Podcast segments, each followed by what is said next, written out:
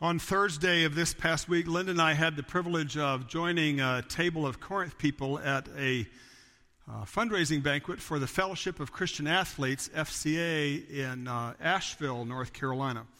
And the key speaker of the evening was Dabo Swinney, the coach of the national champion Clemson Tigers. So I've become a little bit of a Clemson fan recently, maybe in part because one Sunday a couple of years ago after Clemson won the national championship the first time, I made the comment in a sermon that I don't even have like a Clemson-colored tie to wear.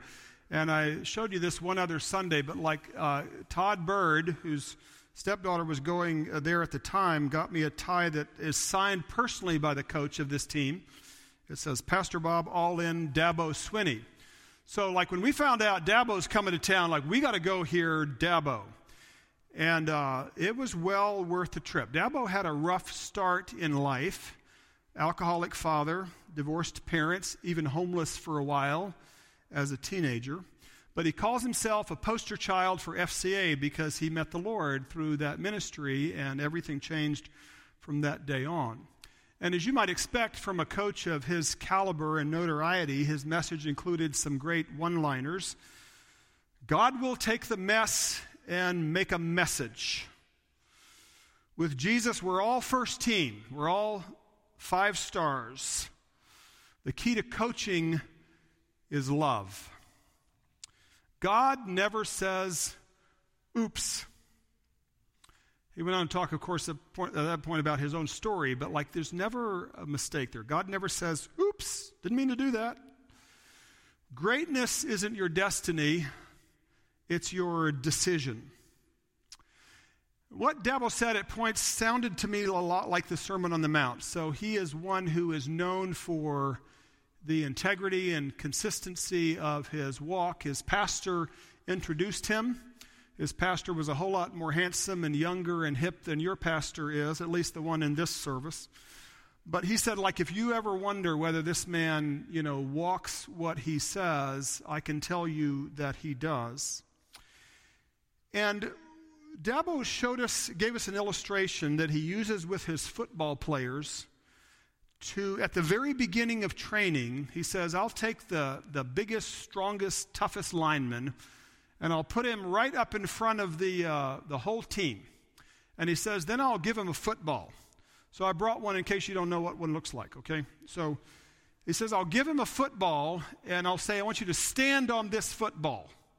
And he said the next minute or so is kind of comical while this big, tough, bruising lineman can't keep his balance. He's very awkward. He's flopping all over the place. I was going to demonstrate for you, but I value my head. So... and then he says, at the end of that demonstration, I say to the team, this is what your life is going to look like if football is your foundation. In other words, I'm not here to teach you football. I'm here to teach you life. Dabo is also a very strong believer, as I said, and so I don't know how that works into his, training regimen. I don't know that part, but I can tell you that by his life and what he says in a very public way, he points people to Jesus as the only foundation in life that will truly make a difference. So Dabo says there are also some strong similarities between football and life. There are basic principles that you need, like be prepared and put your armor on and play the next play. That's what you're supposed to do. Of the 12,000 men who play Division I college football each year, every one of them is playing for an impossible dream. This is now Pastor Bob, not Dabo. I'll tell you when it's Dabo. This is Bob. Every one of them would like to be a star player on the national championship team, but only one of the 130 teams is going to win, and only a handful of those members will be recognized in the media for making the most significant contributions. Everyone else who dreams of being the star player on the national championship team, every one of those other 12,000 players is dreaming an impossible dream. And yet every one of them needs to go to every practice as if I'm getting ready to play for the national championship. So there's something about that basic formula of be prepared no matter what happens and put your armor on and play the next play that every single player needs to be putting into practice. In the Sermon on the Mount, Jesus also seems to give us an impossible set of ideals. And if you, just to get to the bottom line, he says, be perfect as God your Father is perfect. All right? So that's impossible. Nobody can do that. And he gives you some examples of how you're supposed to do that. As we come to the end of the Sermon on the Mount, let's just remind ourselves what some of these impossible things are. Like, nobody can do this all the time. And yet Jesus lays them out there as the ideal. Rejoice when you're insulted. How you doing with that? He doesn't just say take it. He says actually be happy when you are insulted. Don't be angry. How you doing with that one? How about turn the other cheek or love your enemies? Do your giving and praying and fasting completely in secret. Like, don't let other people see that. Forgive anyone who sins against you. Don't lay up for yourselves treasures on earth. Just trust God. Don't serve money. Don't ever worry about tomorrow, not about anything. Don't worry about it. Stop judging others. And by the time Jesus is done, if not at every phase in the sermon, you're going like, that's impossible. That's like telling me to play for a national championship, to win the national championship. And what Jesus does at the end of the Sermon on the Mount is he boils that down to, okay, I get it. You think this is impossible? Let me just tell you the next thing. And there are things that sound a lot like be prepared and put your armor on and just play the next play. Like, do the next thing that I'm calling you to do.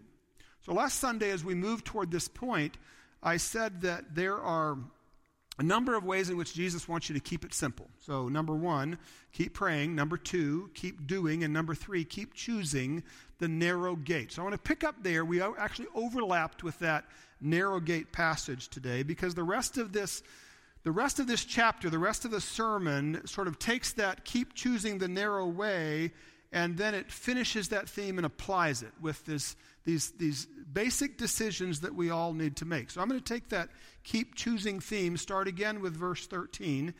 And I need to warn you in advance that many people see this part that Pastor Lori read and that I'm getting ready to talk about as the hard sayings of Jesus, or among the hard sayings of Jesus.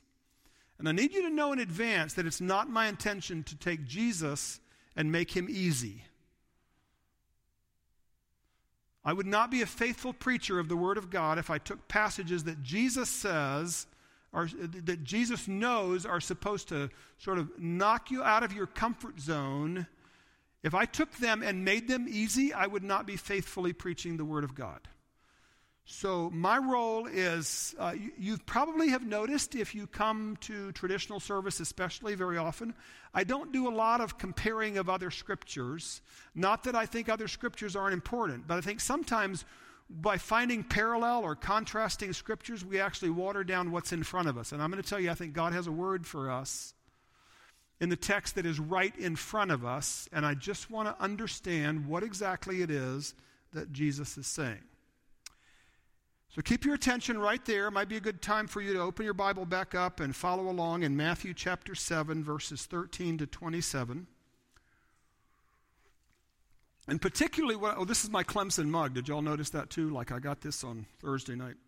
So particularly what has intrigued me is that Jesus gives you information and he also gives you instruction. So he offers you perspectives, which is like the reasons why, but only a couple times in this passage does he actually say, this is what I want you to do about it. Right? So think about that and focus your attention on what Jesus says to do. What are the commands in this passage? And we begin with verse 13. I titled this section 13 and 14, Keep Choosing Focus. Keep choosing focus. So in my view, it's too easy to get lost in the wrong questions in these verses. Jesus says, broad is the way that leads to destruction, and many enter through it, and our minds are drawn to the math. Does that mean that more people are going to hell than to heaven? When he adds, small is the gate and narrow the road that leads to life, and only a few find it, who's in that small minority? Is our response supposed to be that we figure out whatever the least people want to do and we do that? Are you always supposed to be in the minority? Is that Jesus' point? So what happens if the minority becomes the majority? Or what happens if you're trying to arrange government so that your political party that's doing all the things that you believe is right is suddenly in the majority? Are then you now wrong because you're now in the majority instead of the minority? It's kind of silly, right? So we focus on these questions of, what difference does it make whether you're in the majority or minority? And they're all the wrong questions to ask. However, it is the right observation to make that Jesus says not everybody makes it. So when he talks about life and destruction, I believe he's talking about eternity. And Jesus is not one who says everybody's eventually going to be in. I didn't say that. Jesus did. And it will often seem to you, and Jesus seems to say that it's true, that there are a whole lot more people who are headed to destruction. But what does he say to do about it? That's my point. I want you to observe what Jesus actually says to do about this narrow way and the broad way. And it's right at the beginning of verse 13. Jesus says, "Enter through the narrow gate." So it's not your job to figure out who's in and who's out, right? There will be some in and there will be some out. Jesus says, "I'm talking to you. You make sure that you enter the narrow gate." Keep choosing focus is the first point here. So if you spend too much time trying to figure out who's on the road to destruction, you may actually miss the point that you are to choose the narrow way, and that you are to choose the way that is often unpopular, that seems unpopular to you. And you're saying, well, what about all those other people? Aren't they like, and Jesus says the same thing. And I'm going to break my rule just slightly and point to another passage where Jesus says in John 21 to Peter, Peter's going like, okay, you're telling me that I am going to suffer unavoidably and not by choice at the end of my life. And Peter looks at John, he says, well, what about him? And Jesus says, why does that matter to you? So I would say Jesus is saying the same thing here in Matthew 7:13. Why does it matter to you what they're doing? You make sure you choose the narrow gate. Keep choosing focus. There's a narrow gate. There's a narrow way. You stay on it. All right? That's number one. Keep choosing focus. Second thing Jesus says is keep choosing discernment.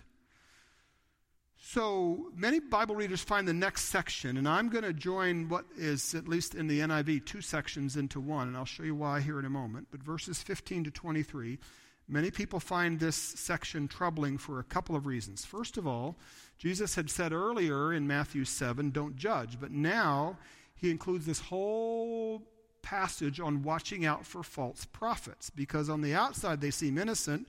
They have sheep's clothing, but inwardly they are ferocious wolves. They want to destroy you. And then he goes on to say, not once but twice, by their fruit you will recognize them. And as he develops that analogy, notes you can tell the difference between a good tree and a bad tree by fruit. As Pastor Amy said to the children, like you can see fruit. And Jesus is saying if bad fruit emerges, then it may have come from a bad tree, right? So from there, Jesus says that not everyone who says to him, and now we're picking up on that next section, not everyone who says, Lord, Lord, will enter the kingdom of heaven. In fact, he says that many will say to him on that day. This is clearly the final judgment. And my buddy Dabo said the other night, there are two most important days in life, this day and that day. Today and that day are the two most important days, and what I do this day needs to have in mind that day. So he says, many will say to me on that day, Lord, Lord, did we not? You notice how Dabo's now my buddy, right? Like, we're like this. I'm wearing his tie, y'all. Okay. So, Lord, Lord, did we not prophesy in your name and in your name cast out demons and perform many miracles? And they will respond to me, I never knew you. I think this is one of the most frightening lines in all the New Testament. I never knew you. New is a word that implies relationship. I never had a relationship with you. Away from me, you evildoers. Tim Keller points out that there are three similarities between the false prophets who are mentioned here as those Jesus never knew and authentic believers. Number one, they're both orthodox. They both believe that Jesus is Lord. They call him Lord. Number two, they're both passionate. Lord, Lord, the emphasis implies like passion in the same way that if my wife says, Bob, versus she says, Bob, Bob. I'm going like, okay, that's she's serious about this, right? So there's passion involved when you say Lord, Lord. And thirdly, both groups serve God, like in dramatic ways. There's prophecy, there's exorcism, there are miracles. And this is the second troubling part of this section. Are we to read this and say, as a later crowd would say to Jesus, who then can be saved? Like if it's not enough to call Jesus Lord with passion and then serve him, who's in? Are we to read these words and doubt our own eternal destiny? Now, before I answer that question, note that there's a connection between the false prophet section, verses 15 to 20, and the Lord, Lord section, verses 21 to 23. The first one leads to the second. So those who say Lord, Lord, and who prophesy and perform many miracles are the false prophets that he said to watch out for. They are the bad trees that bear bad fruit. So what do we do with this information? And again, I'm going to tell you, like, what's in the text. What does Jesus say to do? There's only one command in verses 15 to 23. And the command is not, now make sure you look around you and find out whether people are going to heaven or hell. Like, it's your job to judge them. There's nowhere here or anywhere else in the New Testament that makes you the judge. But what he does say is, watch out for false prophets. So in your journey along the narrow way, you will have a lot of people who try to influence you spiritually. Some of them will be very convincing with their charisma and their success and their apparent spiritual power. And there's nothing inherently wrong with charisma and success and spiritual power, but you are to exercise discernment because that's not enough. It's not your place to judge their destiny. Jesus is the one who will say to them, you're in or you're out, right? Away from me, you evildoers. You are to decide based on their fruit. And what is their fruit? Their fruit is whether or not they do the things that they say, that Jesus says, right? So you're to discern the consistency and integrity and authenticity of those you allow to influence you. This is when you do judge. This is when you do discern. Who is influencing my spiritual life? Who am I listening to? Who am I reading? Who am I watching? Who is telling me what's true and what's not true about the Christian life? Jesus says, watch out for false prophets. Keep choosing discernment. Always be vigilant and make sure the people who are influencing you are people who live what they say, who are people of integrity. That's a huge burden on those of us who are pastors and teachers and leaders and coaches and whatever. Like, I can totally pull the rug out of somebody else's confidence, and there are many notorious examples of those who have been in the public eye in almost every field who do that. And they say one thing, and then you realize they're not doing that. And so Jesus is saying to me, don't be that kind of false prophet, but he's also saying to all of you, the test for whether you're going to listen to someone or not, their authenticity is, do they live what they say they believe in faithfulness to Jesus Christ? And then thirdly, he does broaden this out now to everyone. So now he's talking to all of us, starting in verse 24. And as he closes the sermon, he has one more last story to tell, to weave into it. And this is a familiar parable. There's one more take-home. There's a deliverable here. There's a doable. What are you supposed to do this? You keep choosing the narrow way. You keep choosing discernment. But thirdly, you keep choosing obedience. And this is how Jesus says this. The parable's about two builders in a flood zone. Both build beautiful homes. Reading through the lines, between the lines a little bit here. The framing and windows and exterior and roof are all the same. They are incredibly wonderful homes. Both use the same interior decorator. The result is cozy and attractive and, well, it's home. And sometimes fruit is not visible right away because it looks like this fruit is good, right? On first glance, this is good fruit. And then a storm comes up. And the same storm hits both houses with rain, rising floodwater, and hurricane-force winds. And when the storm subsides, the differences between the two houses is stark. One lies in ruins, and the other one stands strong, and it's still beautiful, and it's still functional. And what was the difference? He says, the foundation. So one house was built on solid ground with footings set into the rock, and the other was constructed with shallow pillars on shifting sand. And it's all parable. But unlike with some of his parables, Jesus explains this when he does it in verse 24 positively and verse 26 negatively. He says, the wise man hears these words of mine and puts them into practice, but the foolish man hears these words of mine and does not put them into practice. That's it, right? It's kind of a simple application to a complex sermon that has given us impossible demands. And Jesus is like the first Nike pitch man. Just do it. Do what you know to do. But it's impossible. Like, I can't do everything that Jesus said. Just do the next right thing. Keep choosing obedience. Don't ever tell yourself, Jesus says, the next choice doesn't matter. No disciple of Jesus can ever say the next choice doesn't matter. You keep choosing obedience. The next choice is the one that defined you. So it turns out Coach Dabo was right. Maybe your last play was a touchdown. Maybe your last play was a fumble. Maybe you were on the bench for the last play. You got to be ready to play the next play. And this is what Jesus is saying. You keep choosing obedience. Think, what is it that Jesus is asking me to do next? You don't evaluate everything you've ever done. Say, I can't be perfect. You say, okay, but in this next choice, I am to be faithful. So listen to what Jesus says and put it into practice. Do what he's calling you to do next. In the 8:30 bulletin, I had a quote from Robert Browning's poem that says, "A man's reach should exceed his grasp, or what's a heaven for?" In other words, it's never a bad thing to always be stretching for what you know you cannot attain. It's never a bad thing for a football player to say, I'm playing for the national championship. Okay, we're 0-10, but it's okay. I'm practicing like I'm playing for the national championship here. A man's reach should exceed his grasp, or what's a heaven for? You're driving for heaven. Jesus will finish the work in you. You should always be stretching forward for the goal of godlike perfection. You won't make it until heaven, but never relax on the quest toward obedience. Do the next right thing, Jesus is saying. So is this passage designed to leave you fearful or encouraged? Are you supposed to be unsettled by what World War II German Reformed pastor called cheap grace, Dietrich Bonhoeffer called cheap grace, where it doesn't matter what you do once you grasp and receive God's forgiveness through Christ, like it's okay? Should you be unsettled if you're living cheap grace? Absolutely you should. If you've come to assume that it doesn't matter how you live because God has forgiven you, then yes, you should be unsettled. But on the other hand, are you supposed to be terrified that you never find any kind of assurance because you always realize how imperfect you are? And no, you are not supposed to be terrified by this passage. Let me explain. We almost ended our series of sermons on the Sermon on the Mount with verse 27, which would have been a big mistake.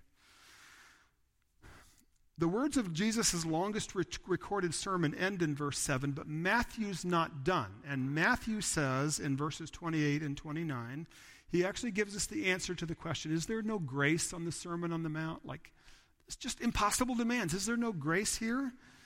Is all we have a set of impossible standards? Or what Matthew says is this, when Jesus had finished saying these things, the crowds were amazed at his teaching because he taught as one who had authority and not as their teachers of the law. So there are two key words. One is authority. Jesus taught differently than all the legal experts of his day, all the other legal experts, because they would use case law, and they would build their case on what somebody else said before them.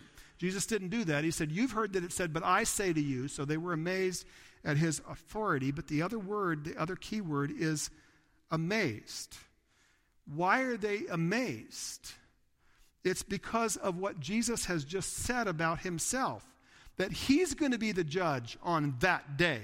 It's Jesus that's going to say, away from me, you evildoers. He called God my Father in heaven. People didn't do that in his time. He said people need to take these words of mine, not Hillel and all your other teachers, and put them into practice. So Jesus has already pointed to himself. And then the most important thing is that Matthew's not done. When he says the crowds were amazed, Matthew loves this word amazed, and this is only the first time they're amazed.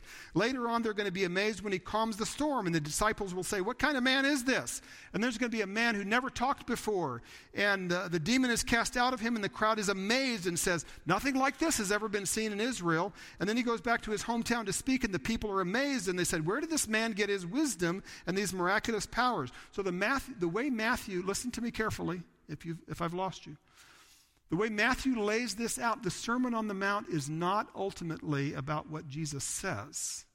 It's about who he is.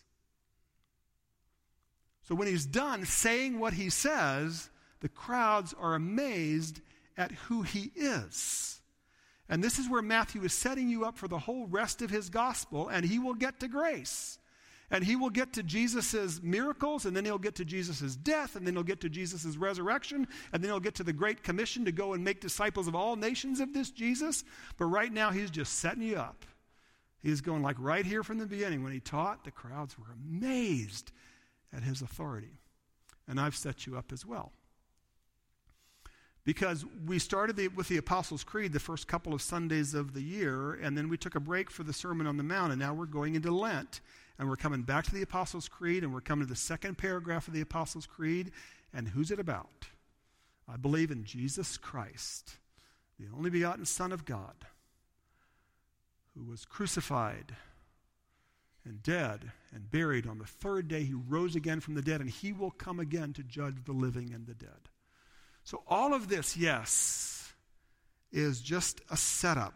It's Matthew's stay tuned, and it's our stay tuned. There's more to come. And through Jesus, you will find all the grace you need to flood over every imperfection in your life with this pursuit of holiness. But meanwhile, never, ever, ever give up choosing the next step of obedience. Let's pray together.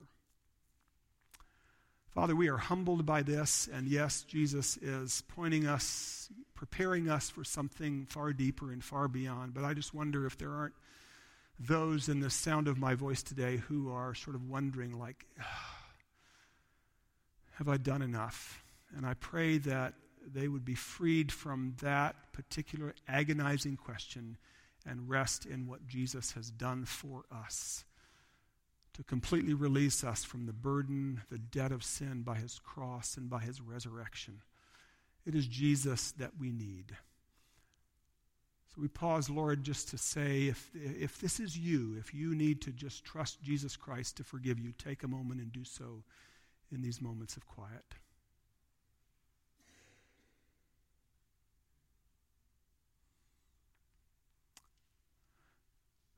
And then, Lord, for every one of us, we need this fresh response, because there are always ways in which we have become aware. I've gotten lazy, I've gotten sloppy, I've given myself permission in too many ways. I've thought I'm not in the game, like nobody cares about what I do sitting over here on the bench. And you do. So point out to us the next thing that we are to do to obey Jesus and live lives of deeper and greater and purer holiness.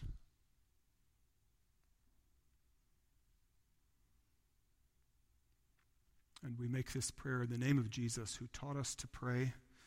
Our Father, who art in heaven, hallowed be thy name. Thy kingdom come, thy will be done on earth as it is in heaven. Give us this day our daily bread, and forgive us our debts as we forgive our debtors. And lead us not into temptation, but deliver us from evil.